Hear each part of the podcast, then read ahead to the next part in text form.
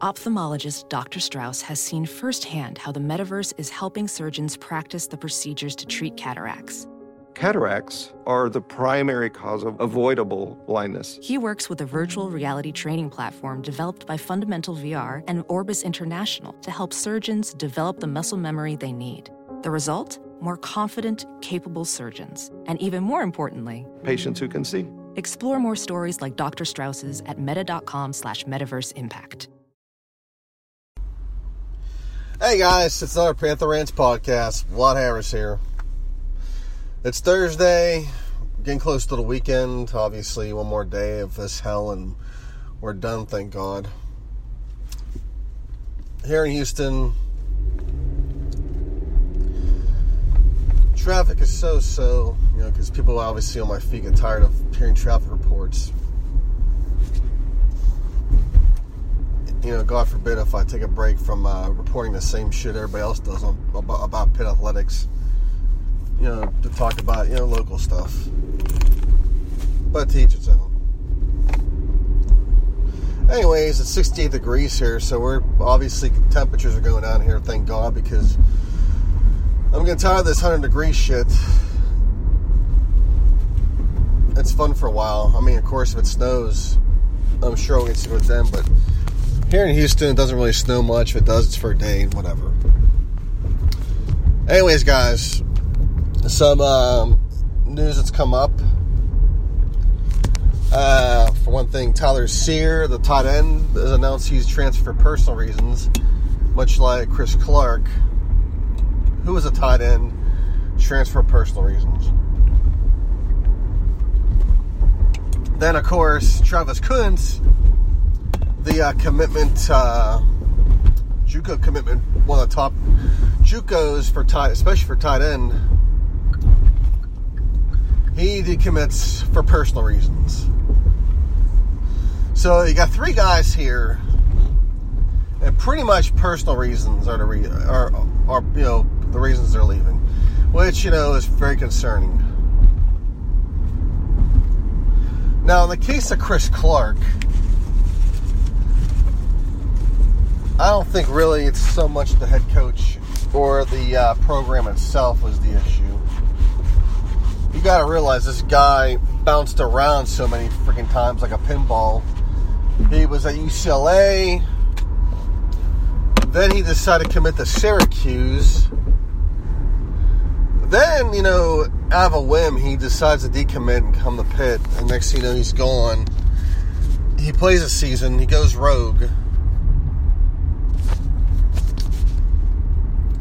All of a sudden, you know, he's a he's a Towson State. But uh, you know, so I really don't really don't see his you know this whole trend that too concerning. I mean, the last two, sure. Clark Clark not so much because he kind of was a uh, flake to begin with, and he really wasn't even that good for his ranking indicated he's a Towson. He really hasn't done much there either. So, whatever. But uh, you know, Koontz was concerned about how they're using the tight ends, and Tyler Sear. Reports are conflicting. Supposedly, he got in a heated argument with the staff over over all of it, and other people are saying no, that's not what really what happened, and a whole bunch of stuff. But obviously, the last game he he screwed up on a blocking assignment and plus, uh, he dropped a, um, you know, he dropped the pass, a shovel pass. So, you know, he really, you know, you know, he really hasn't been lighting it on fire. But of course, with a, a pa- with the passing game, the way it's been, I don't think it's going to be any, you know, good to begin with. So, you know, the way the passing game's been, he hasn't really had much of a chance anyway, so, well, well, the hell with it. So he's gone.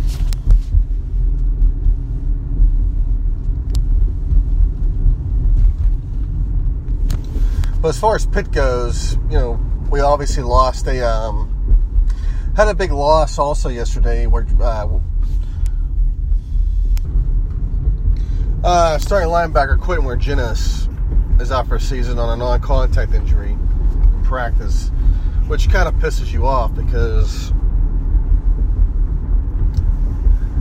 of all the injuries you could have, he was a key role, key person on this defense, and on defense has pretty much been well, not that not that overwhelming, to say the least. But he was one of their better performers, and of course he's hurt. And what's what's really shitty is it's a non-contact injury. That's kind of like what similar what happened to Deshaun Watson last year with Houston. He got he his was non-contact as well, but as Sean Jones pointed out when he did you know, he did his radio show here, he played you know he played defense for the Oilers and Packers. Actually, was a really good player. Uh, he mentioned that um, probably with uh, Watson's, probably with Wirginis too.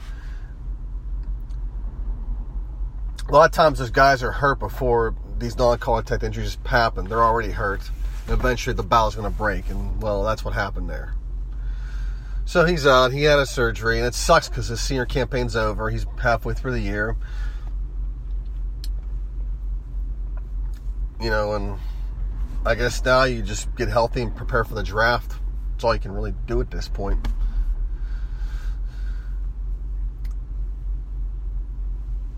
So this is the type of you know thing you don't want to lose as the season goes on with the way your uh, defense has been because you know Pitt, you know Pitt won this past game, but you know not a lot of Pitt's woes were solved. Although to be fair, the defense they were making some big stops at one point, and Pitt obviously the offense sputtered and couldn't throw the knockout punch, and so when you can't throw the knockout punch, well, you let the team back in the game, and that's what happened. So we move on to um, Saturday's game. Pitt's going to Notre Dame to play, and obviously people were talking about you know one of the last times they were there, and it was you know when Paul Chryst was there, and Pitt lost that game thanks to a um, you know a lot of people will, a lot of people do blame that pass interference call, which I, I get, but Pitt was up big in that game and had ample opportunities to put Notre Dame away and just didn't do it.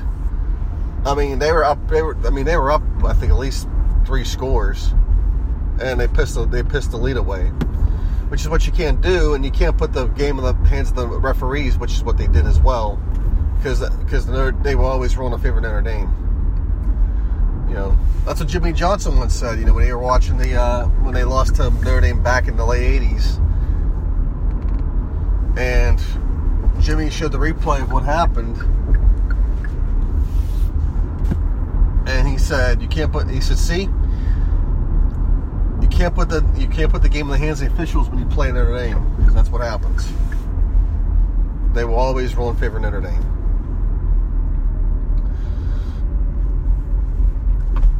And not, you know, other than blowing the lead, Pitt had, Pitt had opportunity to, to win the game in overtime because Notre Dame fumbled at the goal line and of course, Kevin Harper missed his field goals. I mean, Jesus. I mean, if there's any guy who was, I mean, we we harp on our special teams, but Kevin Harper was probably one of the most inconsistent kickers we've ever had. It was like the guy didn't care. He reminds me of like he reminded me of deck hockey players. The reason why I say is because a lot of deck hockey players. I hate to throw deck hockey into this they don't care. How, they don't care how accurate their slap shot is, as long as they can go twenty. You know, as long as they go ninety miles an hour. That's all they care about is the velocity of their slap shot. They don't give a shit about the accuracy, which is what Kevin Harper was like. They all talked about how strong his how, how strong his freaking leg was, but whenever he needed to make a fucking kick, he would he, he would shake shake the shit out of it. But man, he had a hell of a leg though, and yeah, he he blew a bunch of those freaking kicks.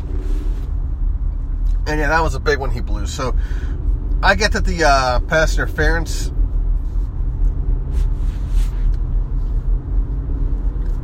we like to blame, but Pitt had a boatload of opportunities to win that game. So, it, it, yeah, sure, it, that pass interference turned the tide, but Pitt could have, you know, said, "Hey, hell, the hell with you, we're winning this game." They didn't do it. So.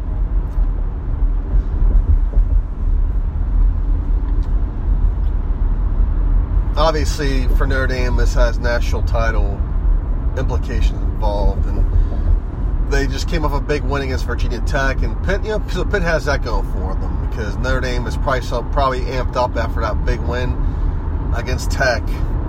But maybe there's a letdown this time, and not to mention Notre Dame has been breaking in a new quarterback the last three weeks, and he's been setting the world on fire ever since.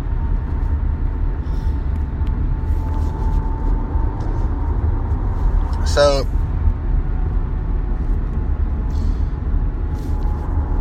your the hope for Pitt is this is the game where the kid fucks up and makes mistakes, throws picks. Our secondary starts reading him, but you know, Notre Dame. This is a Brian Kelly offense, so it's a spread, much like uh, North Carolina, much like Central Florida, and not to mention they got some freakishly good athletes, better ones at that.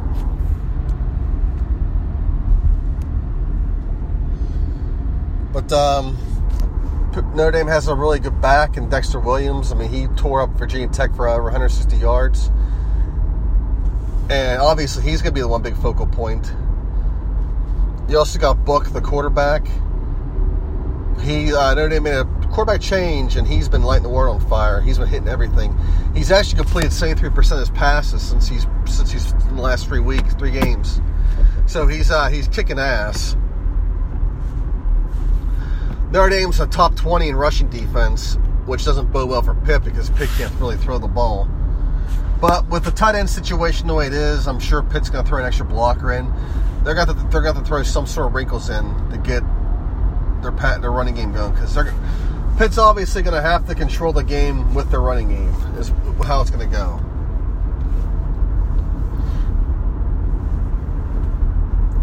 That's the only way they're going to match their aim pound for pound is if they get their running game going. If they don't, then it's going to be another.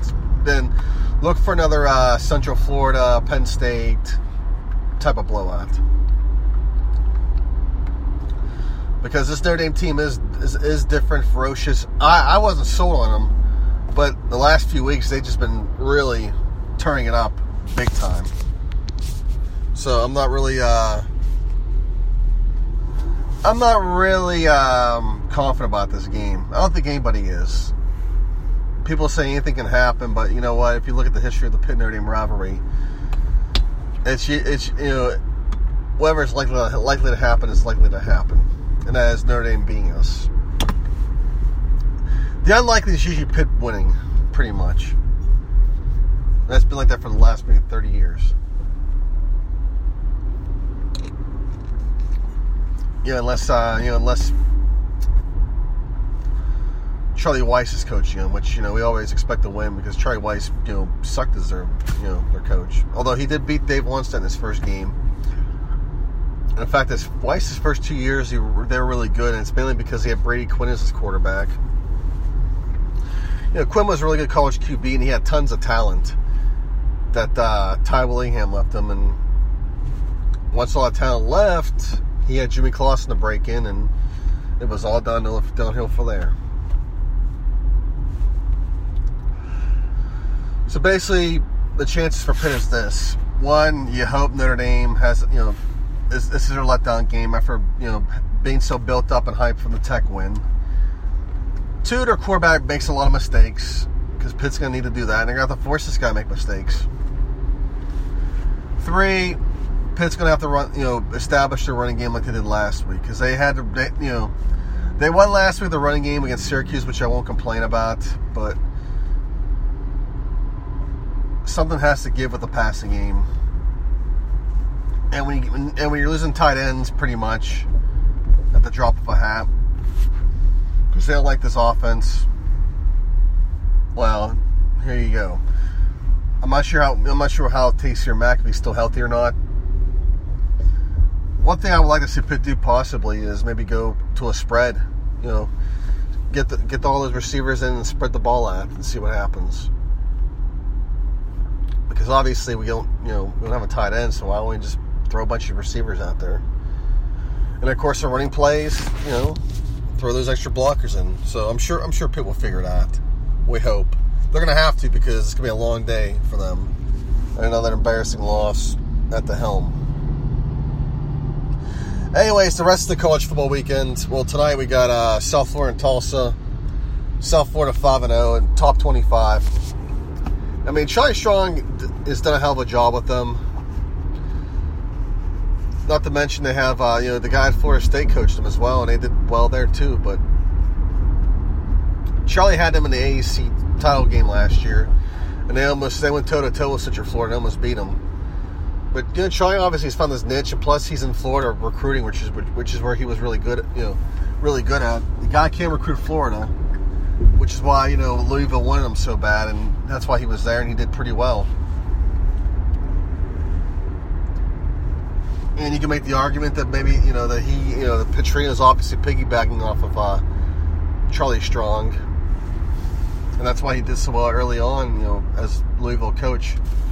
Although you know, for, you know, to be fair, Petrino, he had some really good Louisville teams.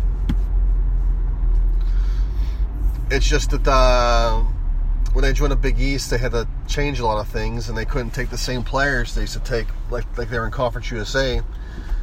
And so things pretty much fell fell apart under Kragthorpe.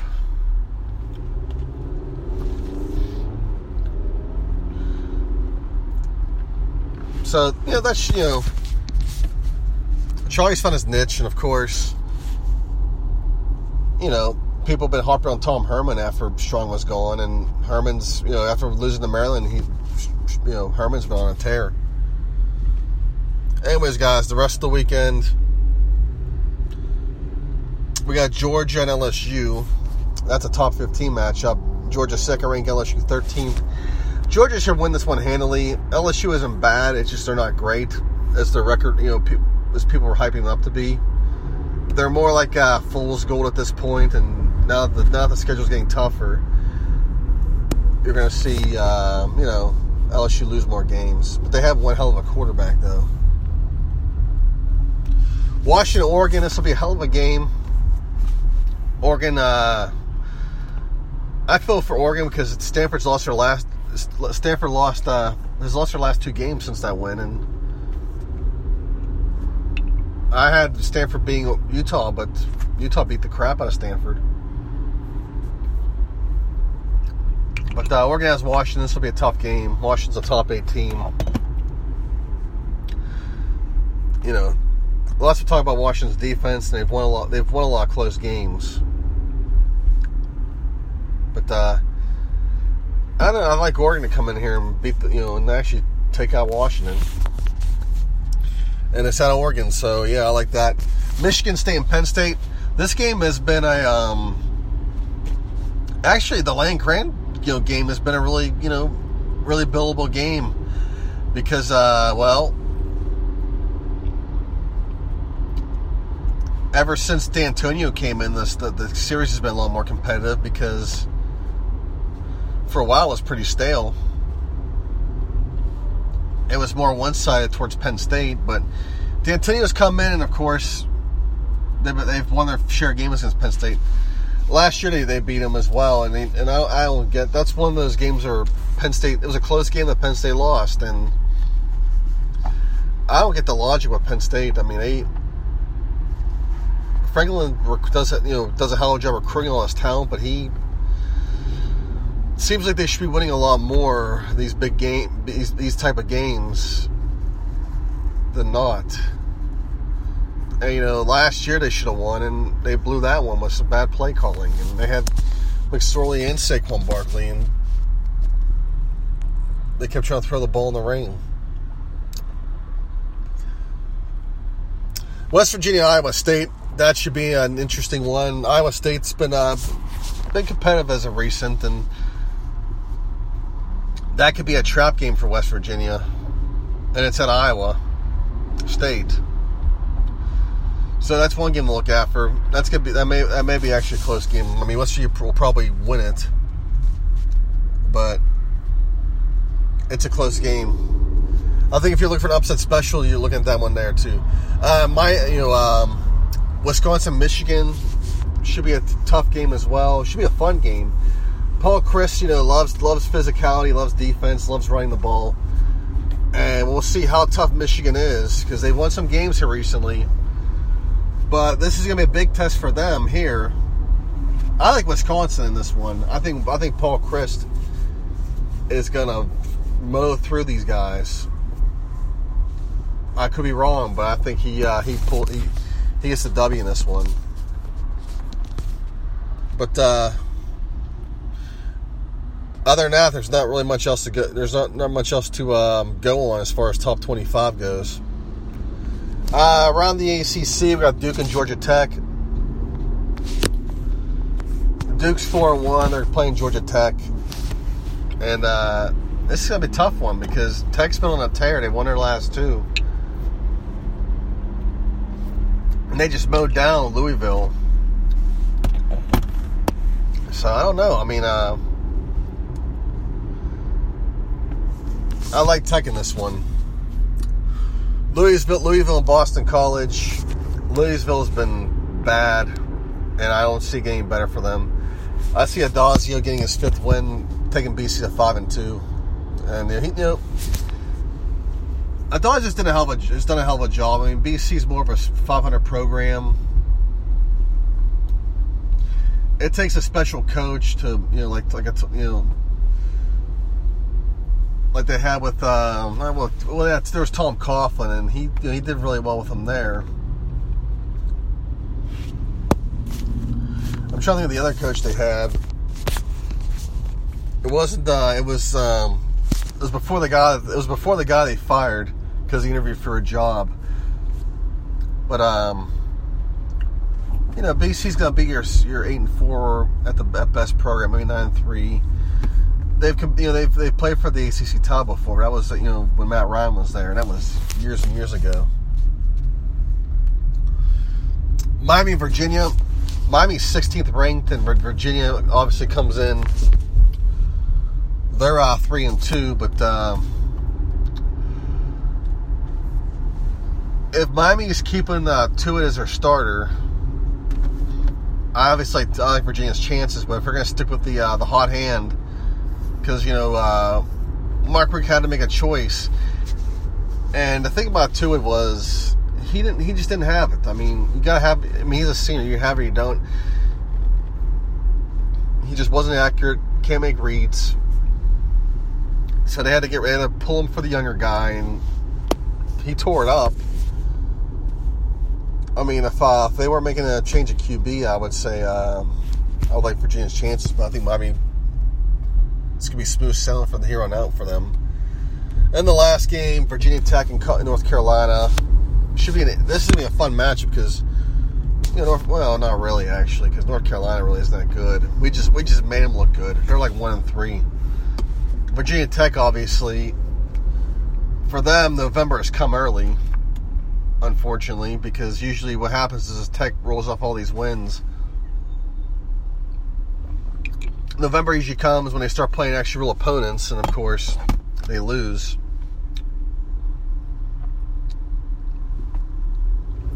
But they've done it early because Old Dominion came in and beat them, and and, it, and what's crazy about that is it, it's a 14 year series with them. It's a seven, it's a seven home, seven away series.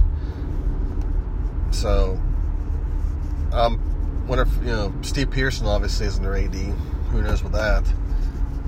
Speaking of that, Frank Solich has won, won 100 games on Ohio U. If you remember Solich, he was kicked out of uh, Nebraska after winning t- 10 games. Granted, Nebraska wasn't really that good, and still, though, 10 wins is 10 wins. And of course, you know, Pederson wasn't going to accept mediocrity, and so he booted um, Solich for uh, Dave Callahan because the uh, the search for the new head coach for Nebraska was disastrous to the point where that you know that that that how that ended up. Callahan comes in and tries to retool, you know, a primarily option offense into a West Coast, and it was disastrous for the most part. I think he did have one really good year where they went where they were like nine and four, and after that the wheels just fell off. And then of course Bo Pelini came in, and Bo made him very Bo made him more respectable. But they never really got over the top and they went to the Big Ten and you know and they were really competitive there, but um, they never really you know got to where they you know to Nebraska we, that we knew and loved all so much. You know, it's the same old, same old. And Pelini obviously had an issue with the AD, and you know he's basically Pelini was more of a mouth breather, and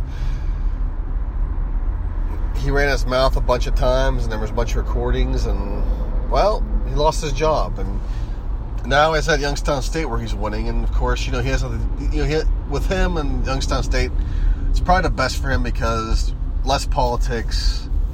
He gets to coach, not have to deal with red tape. So good for him. But um, Nebraska went ahead and pulled in Mike Riley, which was all a disastrous hire and now Scott Frost is taking the job, and well, Scott Frost is um, he's been really bad as, as of late. I mean, personally, I mean, for me, he just got off a 13-0 season with Central Florida. He's he's living in Orlando. I mean, personally, for me, if I had to weigh it out regardless of who I go with, I'm going to get paid no matter what. But I probably stay in Central Florida because at least I can I can still win games and recruit some really good athletes there. And their stadium's no slouch either. I mean, and their stadium's at least 40, 50,000. So, what else do you really need? I mean, but for in the case of Scott Frost, he has to go back to his alma mater and coach, and good for him. And personally, I would have stayed in I would have stayed in Central Florida, enjoy the weather, enjoyed getting paid because I mean maybe it's not gonna be Nebraska money, but it's still gonna it's still gonna be really good money though. And plus, you know, you're winning. You're you, you get you got a good you know fertile recruiting area where you don't have to you know convince kids to you know to, to come come to Lincoln and play. You know you know, all you gotta do is show them around Florida, and then there you go. but um, you know, he's obviously got his work work cut for him. Oh, uh, okay. So that wraps up the weekend of college. This you know week of co- weekend of college football come up, upcoming. Uh, if you guys can go check out the um, Crowdsline app, where you can predict scores. It's free and if you finish in a certain place, you get you know an Amazon gift card of certain amounts. I mean, I've won probably I've won by fifty dollars Amazon gift cards this, this year so far. It's been fun. I like it. I mean, I like to, I like to buy Amazon, so it works out for me. But uh, as we finish up here, uh, stuff to kick around. Obviously Antonio Brown's being sued because he threw, I guess, uh, furniture off of off his balcony. I guess almost hit some almost hit some people below him. One was a kid, and obviously the kid's supposed to be having nightmares of the furniture thrown on him, and I can understand that if it almost hits him. I mean, obviously, kids probably had dealing with a lot of stress from that. I mean, shoot, I would. But uh, that's on the surface, but I mean, I like to see it. I would like to see if there's any video of this happening. You know, where he threw the furniture and you know where this kid was, all that. I mean, I'm sure when this lawsuit goes, all that will be sorted out. Because I'm sure there's tons of questions to be asked, but. And I'm sure people are going to say, "Well, you know, it's a dumb law. It's a dumb lawsuit because they're looking for money," and I get that. But if he really was throwing furniture off his balcony, you know, here's the thing: you should be throwing furniture off your balcony. especially if you're living, in, especially if you're in a high rise or some hotel, and there's people below you. You don't you don't throw furniture. You don't do it. I mean, hell, I remember staying in Ocean City. I knocked over a beer can. It was empty. Thank God. It, it was an accident. It didn't hit nobody at all. There was nobody around, but there's but some douchebag came off his uh, wherever he was sitting, threw it back up. I said almost hit his girlfriend, and really there was nobody there, and we just let it go because there was probably some dude drinking and probably just looking, you know, had his beer muscles going, and I don't, I can really care less about fighting at that point. I just want to drink and enjoy the beach.